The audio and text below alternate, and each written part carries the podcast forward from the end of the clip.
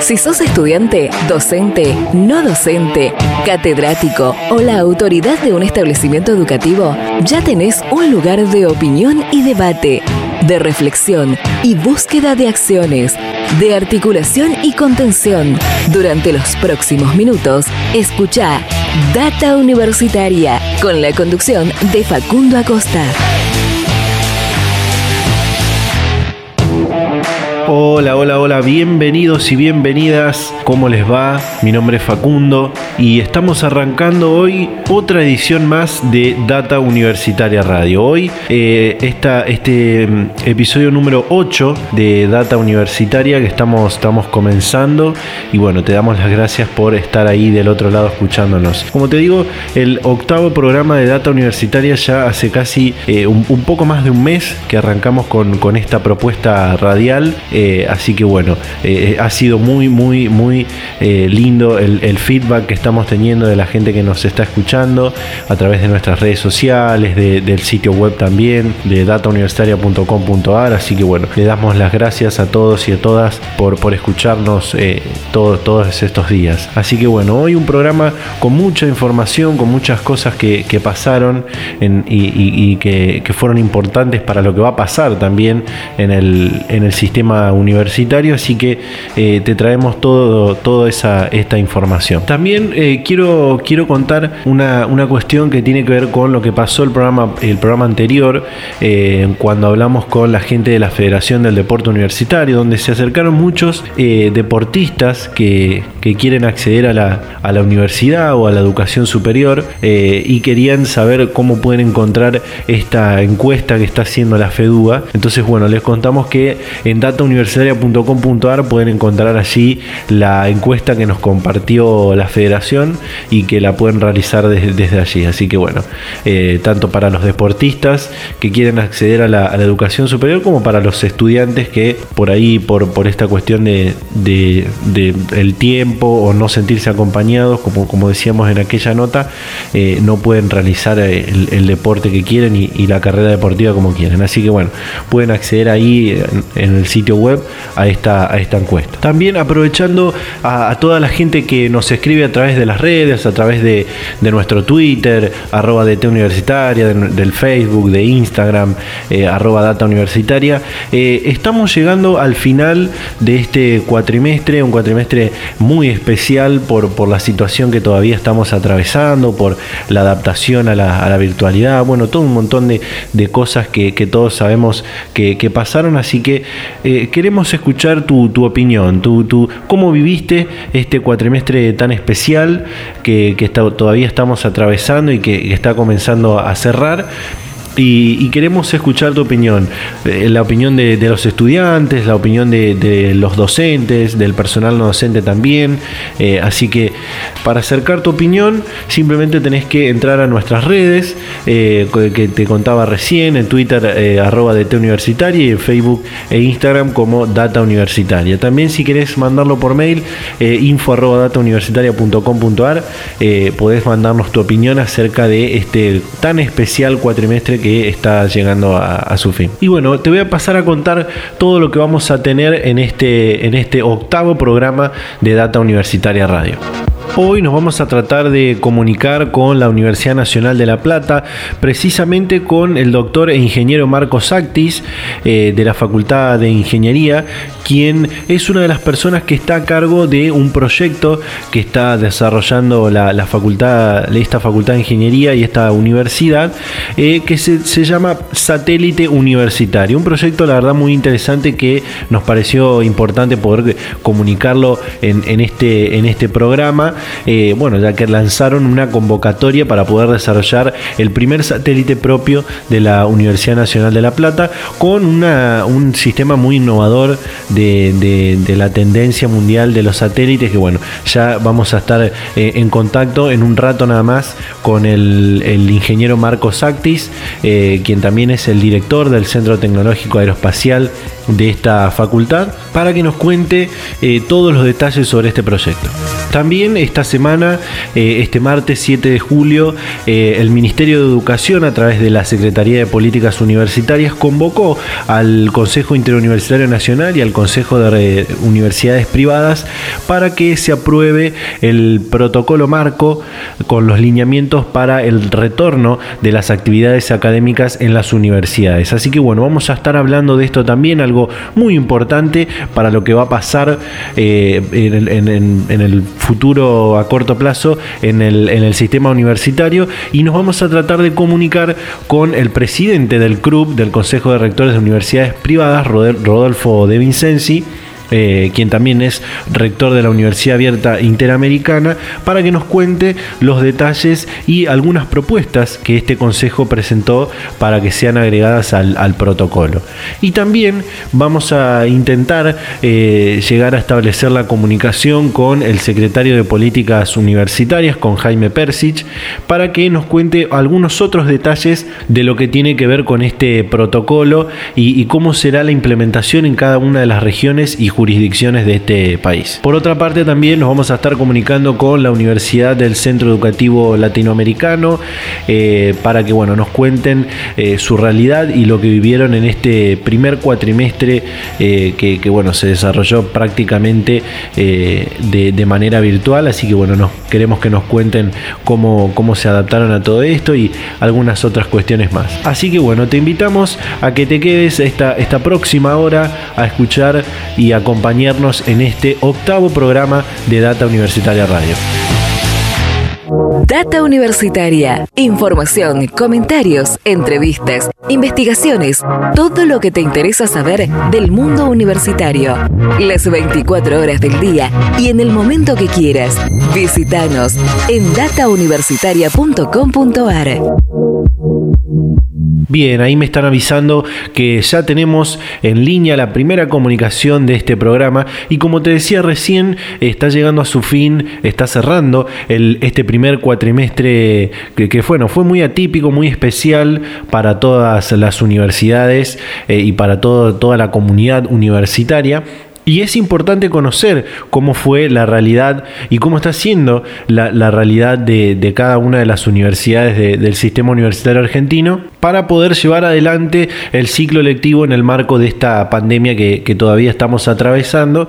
Y bueno, por eso nos queremos comunicar en cada uno de los programas con las universidades para que, para que cuenten esta, esta experiencia que están teniendo y, y qué es lo que están viviendo. Y por eso ya está en línea con Data Universitaria le damos la bienvenida al rector de la Universidad del Centro Educativo Latinoamericano, Daniel Luna. Daniel, ¿cómo le va? Bienvenido a Data Universitaria.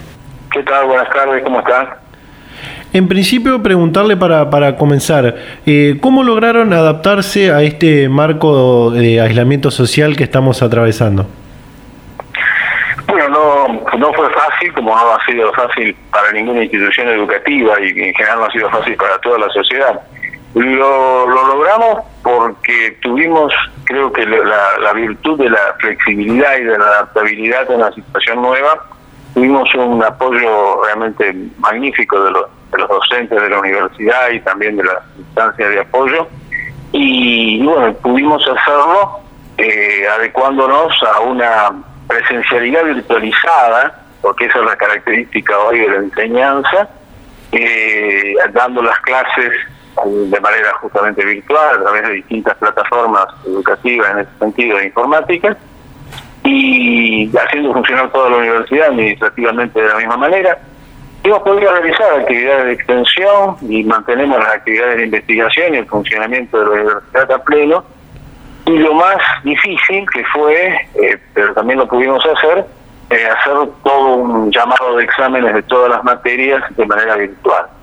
Eh, se hizo, reitero, en base a esos valores que la comunidad universitaria tiene y también, bueno, aprovechando todo el equipamiento tecnológico que fue necesario y la capacitación de los docentes y de los alumnos para poder enfrentar una situación nueva porque UCEL es una universidad esencialmente presencial que se tuvo que adecuar en un breve tiempo, como usted lo señalaba, a una situación nueva de virtualidad pero lo hemos logrado de, manera satisfactoria, exitosa con respecto a los exámenes, Bueno, y ahora tenemos que encarar la segunda parte del año que también presenta desafíos. Cuéntenos cuántas carreras de grado, posgrados y, cursos se dictan en la UCEL.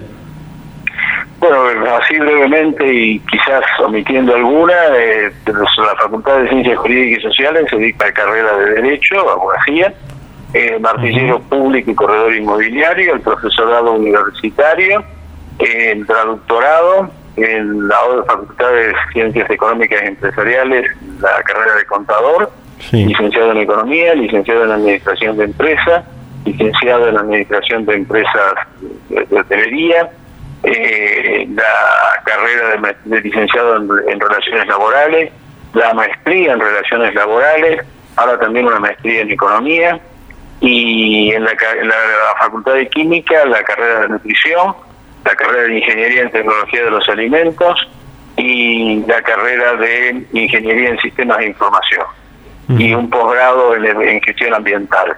Esas son los, las, principales carreras de grado y de posgrado que tiene la oferta educativa UCEL.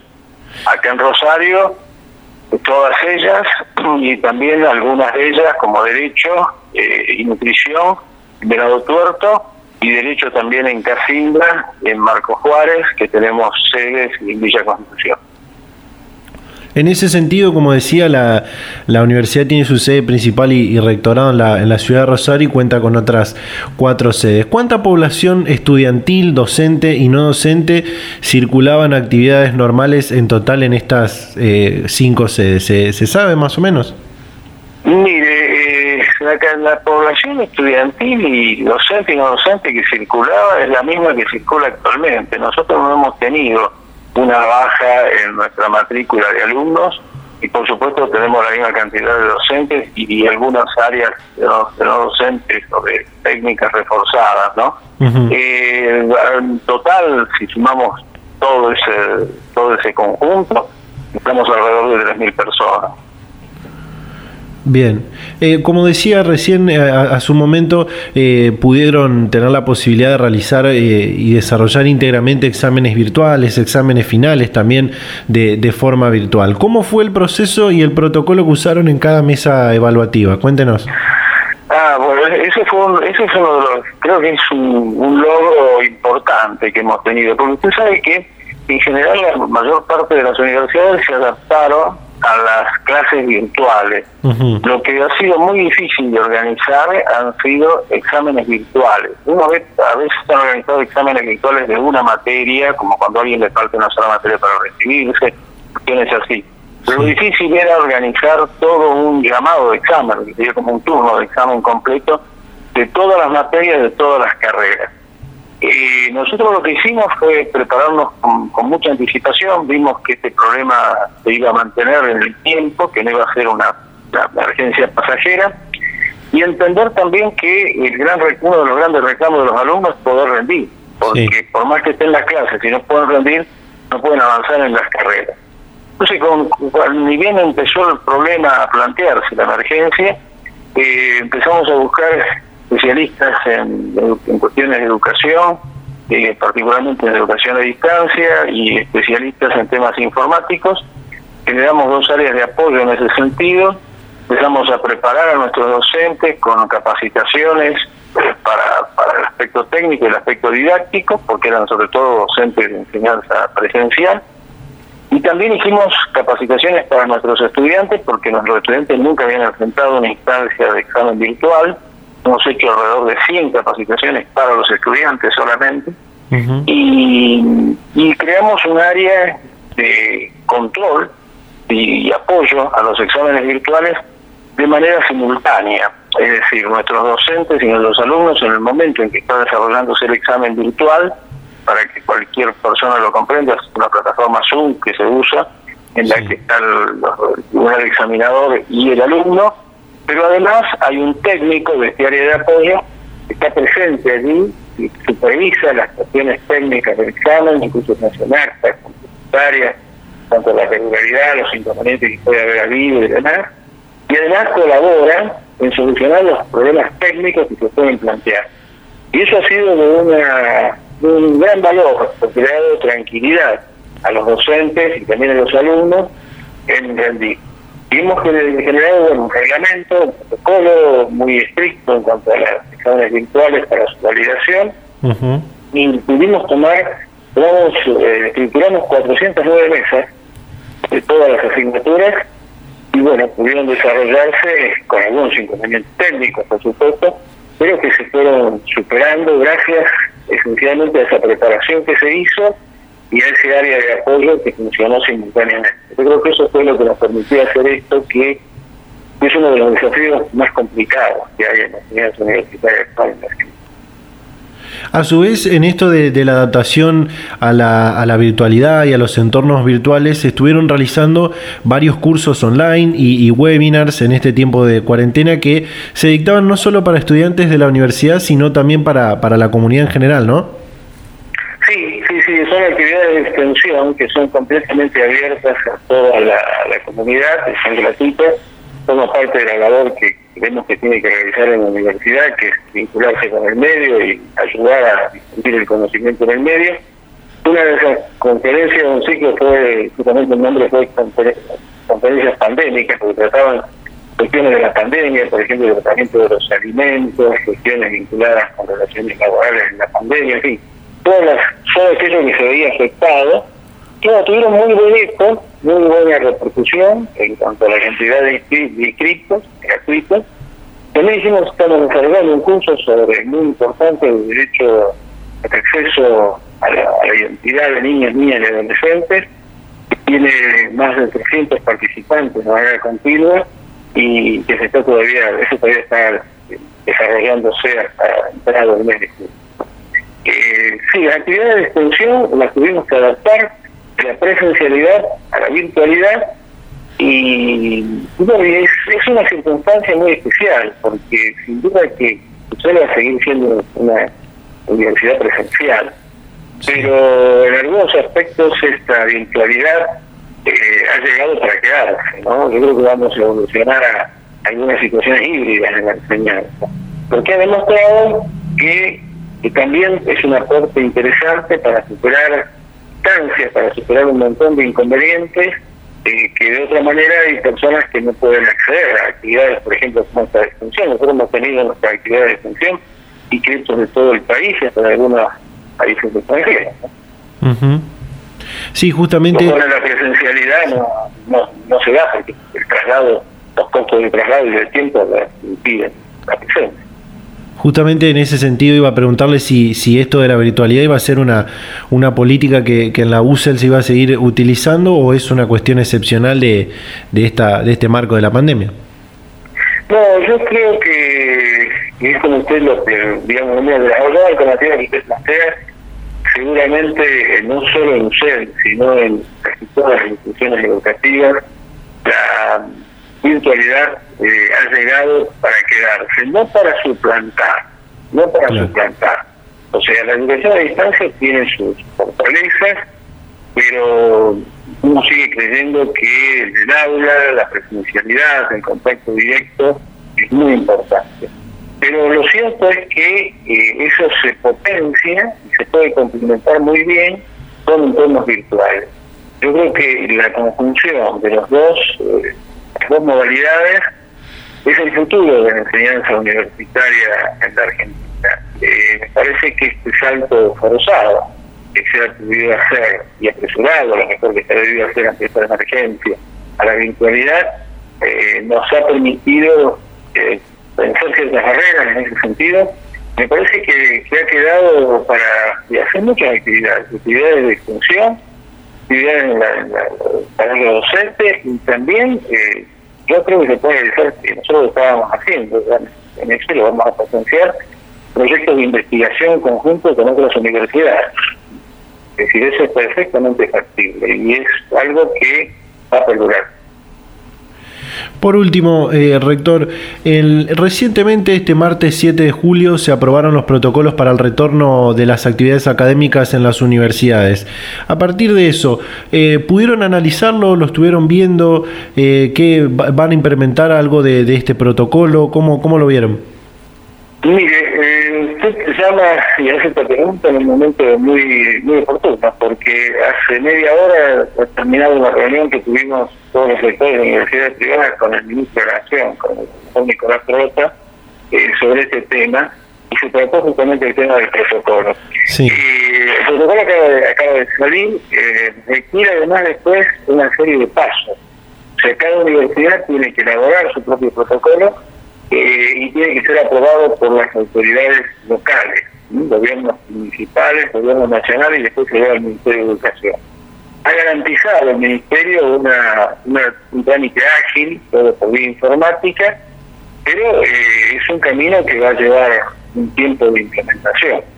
Solo estamos pensando que el comienzo del segundo cuatrimestre, que es 3 de agosto en el caso de UCEL, va a comenzar todavía de manera virtual qué es lo que y es lo, que va a ocurrir, por lo que estuvimos conversando esta tarde en esta reunión del Consejo de Rectores de Universidades Privadas, e incluso por lo que les puedo decir en mi carácter de profesor titular en universidades nacionales acá de Rosario, eh, eh, van a comenzar segundo cuatrimestre de manera virtual.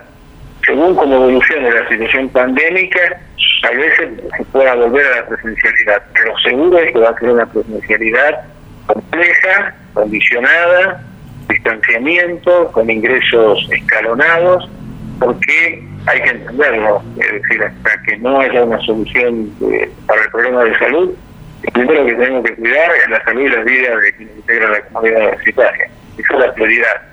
O sea que me parece que la virtualidad va a ser el comienzo del segundo cuatrimestre, el retorno va a ser con una presencialidad condicionada a las clases y a los exámenes en una normalidad distinta, ¿no? Que va a ser el signo, estimamos, de todo el resto de año 2020. Eso, eso, eso, incluso lo que me es, es una noticia eh, recién que nos ha transmitido de alguna manera el ministro de Educación de la Nación. Perfecto. Bueno, rector, muchísimas gracias por la comunicación eh, y por la predisposición. Muy amable. No, gracias a usted. Buenas tardes. Hasta luego. Vida sin droga. Vida sin droga. Vida sin droga. Estudias, tenés amigos, tu familia, tu pareja, tus momentos. Y al final vas camino a ser muy, pero muy feliz. Muy bien. Vida con droga. No estudias, tenés amigos, pero amigos falsos. Tu familia, aunque duela, es cierto. Te rechaza. Tus momentos no son tuyos, son de la droga. Y al final vas hacia el otro camino. El que tiene tantos obstáculos que en cierto momento no das más y caes, pero caes para no levantarte nunca más. Vos, ¿qué vida vas a elegir? Pensalo muy bien. Pensalo muy bien. En la apertura te contaba esto que sucedió este martes 7 de julio en la reunión que fue convocada por el Ministerio de Educación y la Secretaría de Políticas Universitarias, donde participó el Consejo Interuniversitario Nacional y el Consejo de Rectores de Universidades Privadas, donde se aprobó el protocolo marco con los lineamientos para el retorno de las actividades académicas en las universidades.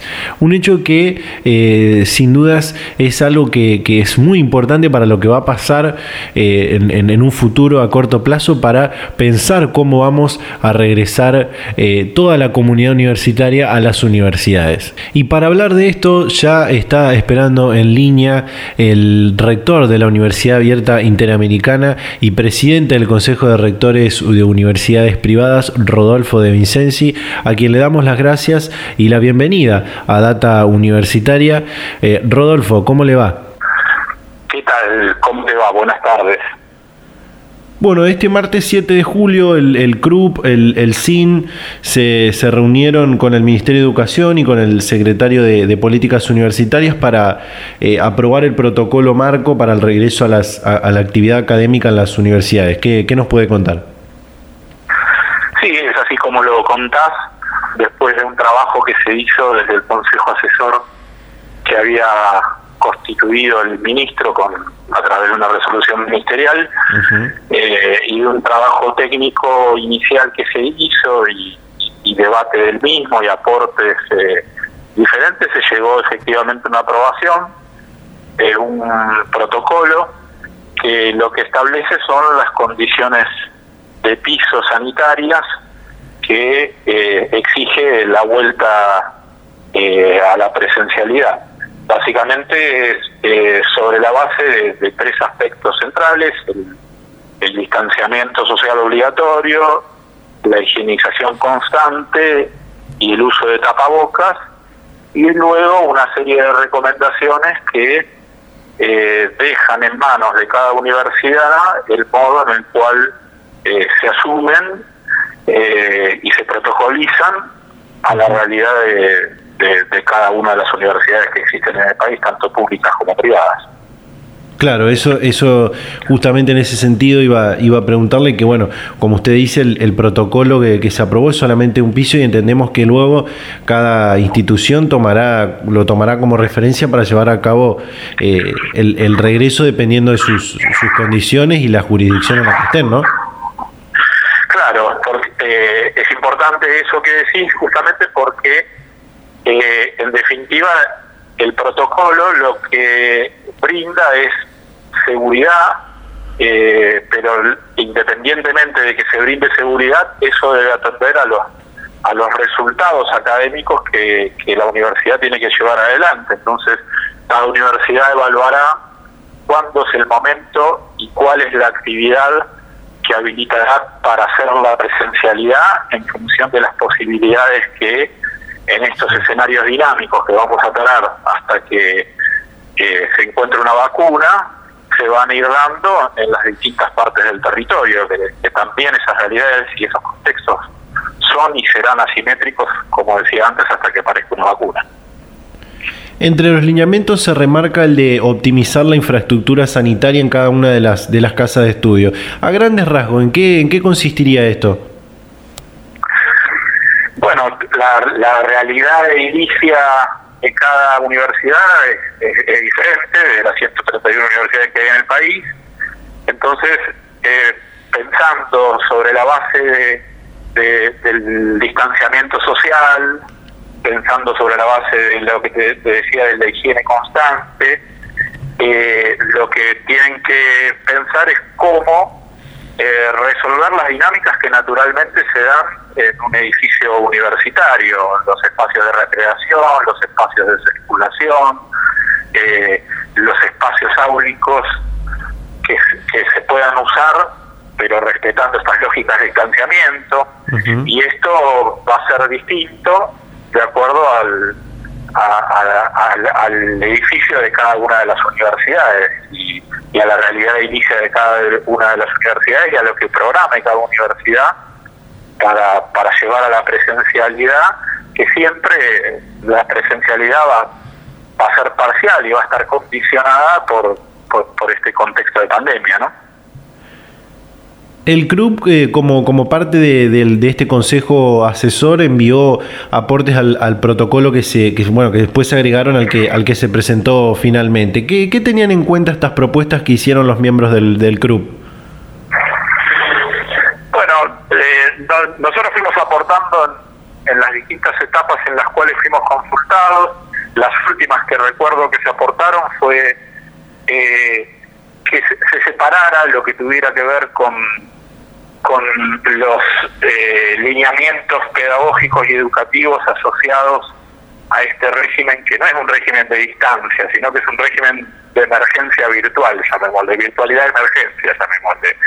Entonces eso se atendió por otro lado, que fue una resolución que sacó el Ministerio, que fue la 104, que fijó, de alguna manera legitimó estas prácticas y fijó las pautas para que las universidades puedan llevar adelante esa virtualidad de emergencia, este, de lo que implica este protocolo particular que eh, es más de medidas sanitarias. Este fue una de las de las cuestiones que se planteó. Y después cuestiones de, de, forma, o sea, son cuestiones puntuales de, de, redacción o de aspectos puntuales que, que sigan planteando en el protocolo, porque la verdad que desde la primera versión eh, que, que, se elaboró siempre tuvo eh, una alta solvencia técnica el protocolo. Eh, lo que pasa es que después se fue simplificando el protocolo, primero para que sea practicable, porque en principio, digamos, era, era, era un texto muy largo, de más de 60 páginas, terminó en un protocolo de 8 páginas, con lo central, con lo que fija las condiciones de piso y que garantiza, como decía, dar certidumbre, dar pertinencia y dar seguridad fundamentalmente eh, para una vuelta a la presencialidad, pero también que, que, pueda ser ejecutable y que sea simple, de simple aplicación, básicamente. Por último, eh, el protocolo no prevé una, una fecha específica para este, eh, para este esperado regreso, pero de seguro internamente se estima alguna. ¿Será, será después del receso invernal? ¿Será a mediados o principios del mes de agosto? O, sí o sí estará supeditada la situación sanitaria? Mira, va a estar sí o sí supeditada la situación sanitaria y la situación sanitaria no va a ser simétrica en todo el territorio. Con lo cual eh, esa fecha va a ser distinta en cada universidad y también eh, esa vuelta a la presencialidad va a ser una decisión de cada universidad en función de los costos-beneficios que encuentre cada universidad en la vuelta a la presencialidad a partir del contexto en el que se encuentre y a partir de los resultados de aprendizaje, los resultados de productos académicos que, pretende lograr, que es lo esencial ¿no? en una universidad. Usted como, como rector de la, de la Universidad Abierta Interamericana, ¿no? Eh, ¿cómo, ¿Cómo están previendo ya, luego de, aprobado este, este protocolo, cómo están previendo el, regreso a la actividad académica? No, nosotros estamos, eh, en la UAI particularmente, hemos planificado el, la segunda mitad del año eh, totalmente de manera virtual. Bien. Y vamos a poner el foco en eh, esencialmente en aquellas actividades que no se pueden sustituir eh, por la virtualidad, como son, por ejemplo, las prácticas médicas obligatorias, por parte alguna. Y vamos a estar atentos a que se abran las ventanas de oportunidad sanitaria para activar esas actividades. Pero el resto de las actividades eh, que sí se pueden virtualizar, la UAI ha hecho ya un esfuerzo muy grande por virtualizarlas y ahora las ha perfeccionado y las ha sistematizado y ya en el segundo semestre no vamos a trabajar sobre una lógica que yo llamaba de virtualidad de emergencia, sino que se va a trabajar sobre un sistema interno de educación a distancia integrado, este que va a mejorar muchísimo la calidad de lo que se hace en, la virtualidad, no porque no haya tenido calidad lo que se hizo, pero eh, sí tiene una mayor calidad eh, y, bueno, vamos a usar la presencialidad fundamentalmente para esas actividades que, que, no admiten otro modo de, ejecutarse que, que sean la presencialidad. Perfecto, Rodolfo. Muchísimas gracias por la, por la comunicación y por la predisposición y seguiremos en contacto. Bueno, a disposición. Muchas gracias a vos. Saludos, hasta luego. Data Universitaria. Información, comentarios, entrevistas, investigaciones, todo lo que te interesa saber del mundo universitario. Las 24 horas del día y en el momento que quieras. Visítanos en datauniversitaria.com.ar. Bueno, para continuar hablando de cómo será el retorno de la actividad en las universidades y las direcciones que tendrá que seguir toda la comunidad universitaria para eh, cuando sea este regreso hacerlo de la, de la, mejor manera posible y de la forma más segura eh, posible. Eh, ya está en línea con, Data Universitaria y le damos las gracias por, por estar esperando y por, por poder establecer esta, esta comunicación al secretario de Políticas Universitarias del Ministerio de Educación de la Nación, Jaime Persich. Jaime, ¿qué tal? ¿Cómo le va? ¿Cómo le va? ¿Qué tal? ¿Cómo? Bueno, en principio, preguntarle, eh, este martes 7 de julio el Ministerio de Educación, a través de, la Secretaría que usted conduce, se reunieron con el CRUP, el, CIN y los representantes de estos, de estos consejos para aprobar el protocolo marco para el regreso a la, actividad académica en las universidades. ¿Qué, nos puede contar? Una reunión de, del ministerio con el con el CIN, que es el Consejo de, Interuniversitario Nacional, las universidades públicas, y con el CRUP, que es el Consejo de las Universidades Privadas, eh, que es este, la reunión es producto de un trabajo que se viene realizando hace hace semanas en una comisión en la que participaron este, el CIN, el CRUP, pero también participaron los representantes de, de los trabajadores docentes, de los trabajadores no docentes, de la academia, representantes científicos. Eh, y sobre eso se construyó esta propuesta que ayer fue eh, finalizada y acordada con con los con los dos las dos partes que tiene el sistema universitario en Argentina, ¿no? Así que creemos que, que es muy importante lo que pasó ayer. Uno, uno de los lineamientos dice que de, de, este protocolo dice que se establecerán criterios de implementación en las universidades e institutos según la situación o, o fase epidemiológica que transita. Es decir, Claro. en algunas regiones del interior del país, ¿estaríamos en condiciones de, de plantear el retorno? ¿O, o- o cómo sería? No, lo que dice, este es un marco general, lo que dice es que lo primero que tiene que pasar este, para que una universidad o instituto universitario o una facultad o una sede pueda retornar es que tiene que tener, este, no tiene que haber circulación comunitaria del virus. Entonces, Claro. hay provincias en las que está pasando, bueno, hay provincias que se están preparando para, para tener algún tipo de regreso después de las vacaciones de invierno, ya en agosto en nuestra región, en el área metropolitana, esto es, este, es imposible, hoy no va a pasar. Pero hay lugares del país en que esto se va cumpliendo, por tanto, hay todo un trabajo, que es lo que también plantea el protocolo, antes de que puedan empezar las clases. Es primero que la situación epidemiológica, segundo, depende del acuerdo que haya en la universidad, en la elaboración de, de los protocolos. No hay manera de abrir si no está el protocolo hecho, aprobado, y ese protocolo aprobado por el Ministerio de Educación. Y para eso hay que preparar los protocolos y hay que preparar todo el trabajo previo que se hace para abrir, ¿no? Este, limpieza, desinfección, o todo eso que yo le, le nombraba antes, ¿no? Sí. Bueno, otro, otro de los lineamientos remarca que, que se optimizará la infraestructura sanitaria en cada una de las casas de estudio. A grandes rasgos, ¿en, en qué consistiría esto?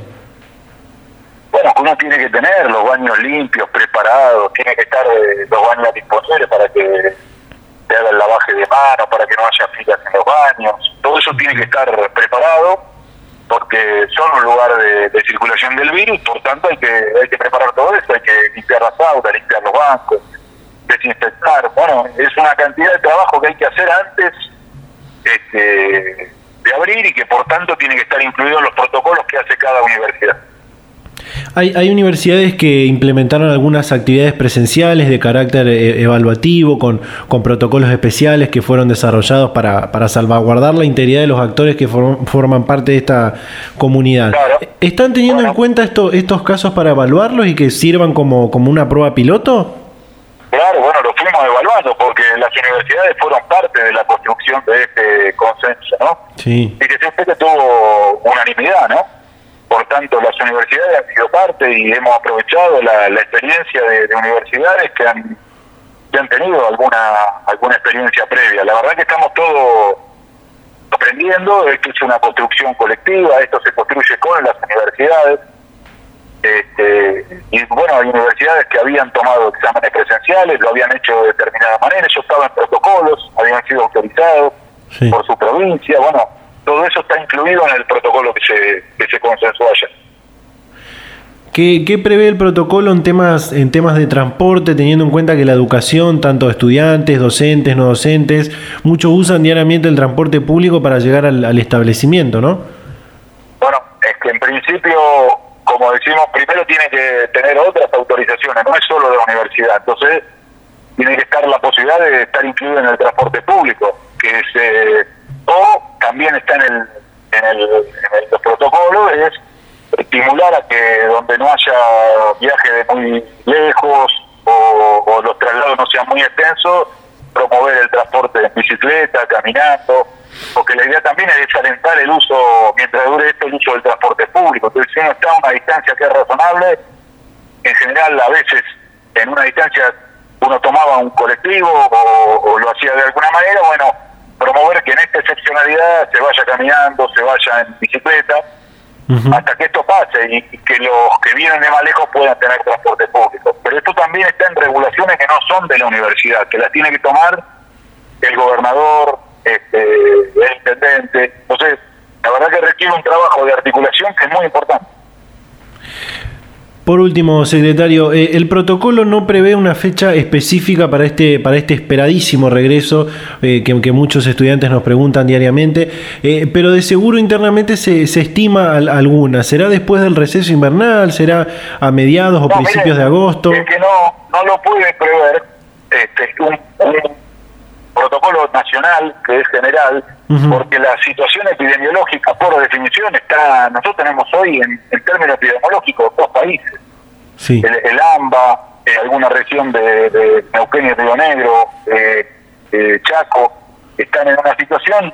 El resto del país, la mayoría del país, no la mayoría de la población, pero sí la mayoría del país está en otra. Entonces, eh, lo que hay que ver es en qué situación epidemiológica está cada uno. Entonces, en algunos lugares si la universidad y el ministerio trabajamos bien, será posible.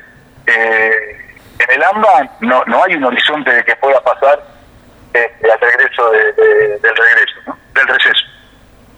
Y digamos que sí o sí estaría supeditado a la, a la situación sanitaria, ¿no?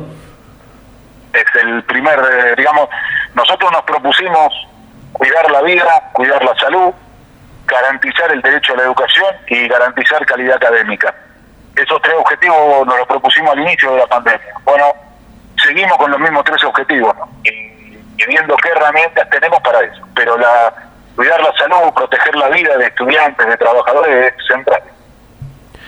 Perfecto, bueno, secretario, muchísimas gracias por la comunicación y muy amable. A usted, gracias por llamar. Hasta luego. Hasta luego. El alcohol en tu cerebro reduce notablemente la capacidad para reaccionar ante un accidente de tránsito. Seguramente vas a pensar que a vos no, que tenés la resistencia necesaria para que lo que tomaste no te afecte. Pero créeme, te equivocas. Respeta tu vida y la de los demás. Y la de los demás. ¿Elegiste tomar? Elegí no manejar. Bueno, interesante programa el que estamos teniendo hoy, eh, con mucha información que, estamos compartiendo con, vos. Eh, que todas las dudas que tengas las puedes despejar eh, consultándonos en nuestras redes sociales y entrando en el sitio web datauniversitaria.com.ar. Y para continuar con este rumbo de, información muy interesante y muy importante en el, en el sistema universitario, en lo que pasa en las, en las universidades, algo te adelantaba al principio de, la comunicación que queríamos lograr tener con la Universidad Nacional de La Plata, eh, con, la, Facultad de Ingeniería, eh, con este ingeniero que está a cargo de, este proyecto de, un satélite universitario. Y bueno, ya está en línea y nos está esperando. Le damos la bienvenida a Data Universitaria al ingeniero Marcos Actis. Bienvenido a Data Universitaria. ¿Qué tal? ¿Cómo le va, Marcos? ¿Cómo están ustedes? Un gusto poder hablar por acá. Bueno, cuéntenos eh, sobre este proyecto del que se está hablando mucho, que, está convocando la, la, Facultad de Ingeniería de la Universidad de La Plata, denominado satélite universitario. Bueno, un poco la, la idea era poder aplicar los conocimientos que tenemos en el centro ya de hace décadas, que venimos trabajando siempre para, para CONAE o INVAP en participar en los, los satélites que se hacen, que, son satélites complejos, que tardan muchísimo tiempo. Y con la carrera de ingeniería espacial que instalamos este año, queríamos que esto sea algo habitual en nuestros alumnos, como lo es en el mundo. En el mundo los chicos trabajan en este tipo de, proyectos. Y, y en este caso eh, nosotros quisimos arrancar, si bien el diseño del satélite lo tenemos y, sabemos cómo, cómo va a ser, era llevar un experimento que fuera direccionado por los centros de investigación de la universidad. En este en esta instancia, a los centros, eh, en el futuro lo vamos a abrir a alumnos y no y también a, a otras universidades. Eh, lo bueno sería que esto se replique y se pueda hacer en distintas universidades del país porque la, necesidad de cosas para observar y, desarrollar es bastante grande. ¿no? Eh, investigando un poco sobre, sobre este proyecto y, y sobre, sobre todo en algunas noticias y, lo que un poco lo que publicó la, la universidad también, eh, se habla de un satélite que se denomina eh, CubeSat, la verdad que es mi, inglés muy malo, para el que no tiene ningún conocimiento de ingeniería aeroespacial como, como es mi caso. ¿Qué, qué es un CubeSat? Mira, es muy simple. La palabra cubo es como cube es como si fuese un cubo, que va por medidas. Un cubesat sería un cubo de, de 10 por 10 centímetros, son los más chiquitos, fíjate vos que es un tamaño pequeño y gracias a la electrónica, bueno, lo vemos en los celulares, eh, se puede se puede transmitir. Y, y así se va agrandando. La idea nuestra es hacer un, uno de seis módulos, o sea, sería pilar seis cubos de ese tipo. Ajá. Y, en realidad eh, se pueden hacer más grandes, pero la perspectiva de que pueda ir gratis en una misión que pueda lanzar otro país o otra agencia otra universidad es mayor si es chico, porque podríamos ser lanzados y no nos cobrarían el lanzamiento. Eh, a medida que esto aumenta, eh, los costos son más grandes. Es como por ejemplo, a fin de mes se va a lanzar el Saucon 1B, que es un satélite de más de 1.500 kilos, que lo construyó la CONAE en conjunto con INVAP, donde nosotros hemos participado también. Ese tiene su propio lanzador y bueno, a Argentina le ha salido muchísimos millones de dólares poder contratar el, el lanzamiento. Entonces, pero bueno, es, va a cumplir una función, es un satélite que dura cinco años, va, va a brindar recursos para el, para el agro, para el campo, así que bueno, esto es más de investigación, ¿no? Como, como le decía, investigando un poco, eh, vi y que, quiero que nos explique un poco por qué, por qué se dice que la tendencia mundial ahora está siendo fabricar satélites en tamaños eh, cada vez más pequeños. ¿Por, por, qué se, ¿Por qué es así la tendencia? Y porque la tecnología cambia tan rápidamente. eh, vos fijate que estábamos hablando del Saucon, es algo que se fue pensado en el 98, y vos fijate casi 20 años para lanzar el segundo.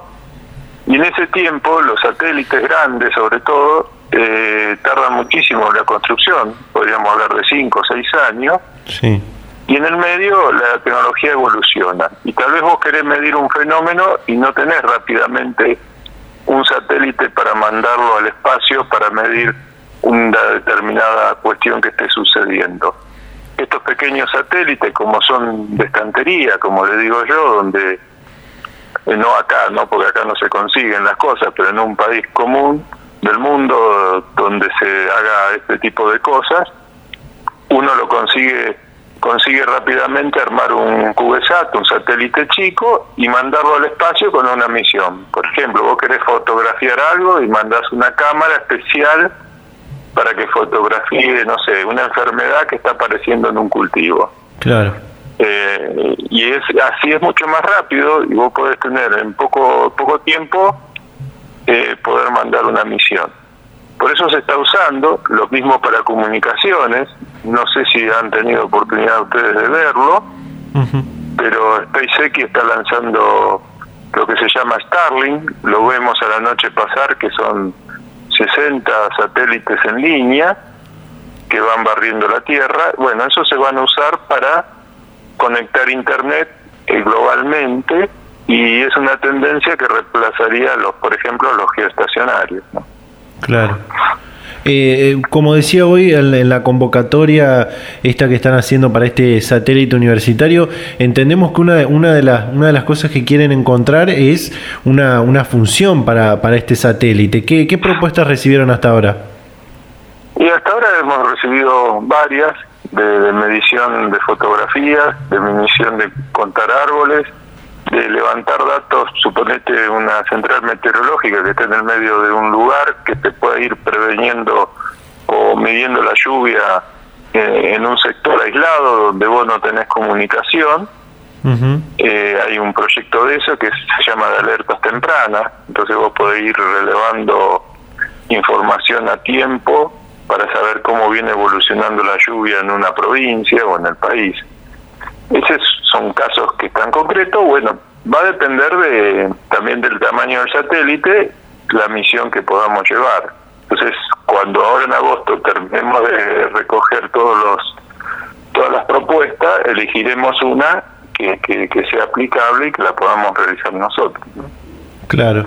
Eh, ¿Cuántos ingenieros e ingenieras y, gente idónea en este tema participa, participa participarán en la realización de este, de este satélite?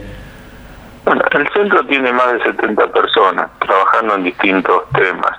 Acá calculo que este, empezaremos trabajando y estamos alrededor de 5 personas y lo extenderemos a 10 o 12 cuando eh, estemos ya en fase de construcción, más los centros asociados que estén trabajando en temas como el instrumento o preparando los temas para, para las mediciones y procesar las mediciones. Esto es un corporativo, los trabajos.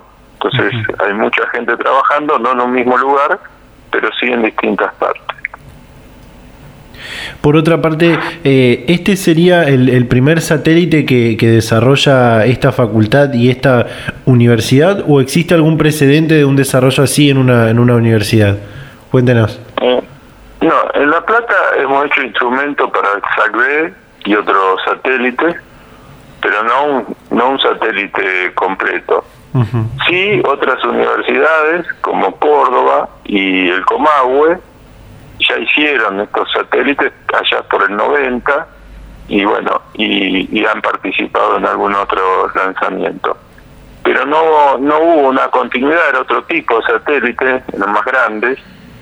Esto creo que no, de este tipo son los primeros, porque bueno, también los CubeSat no es algo que hace mucho tiempo que se están haciendo, sino que es algo nuevo que ha aparecido, como decías vos, esta tendencia de, hacer pequeños satélites y por eso están normalizados, por eso es lo que decía hoy que, se pueden lanzar rápidamente, porque son elementos que ya se consiguen y se pueden comprar a los fabricantes que se dedican a estas cuestiones. Nosotros, obviamente, por estar en Argentina, eh, vamos a fabricar eh, los componentes.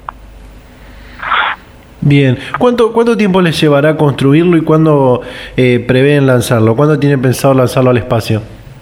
Mira, este tipo de satélite eh, nosotros lo estamos pensando el año pasado y calculamos que nuestra aspiración es hacerlo en dos años, o sea, poder terminarlo para el año que viene, a fin de año.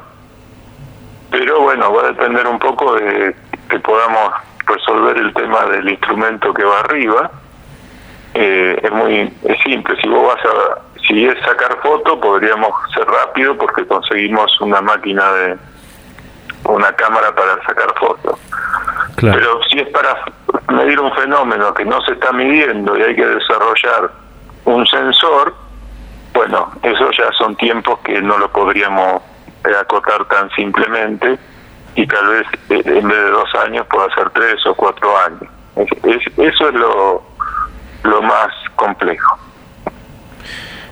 Bueno, ingeniero, muchísimas gracias por la comunicación. Ha sido muy muy interesante eh, eh, contar con esta con esta palabra y esta esto del, del satélite universitario. Muy muy interesante poder charlar con, con usted. Así que muchas gracias y muy amable.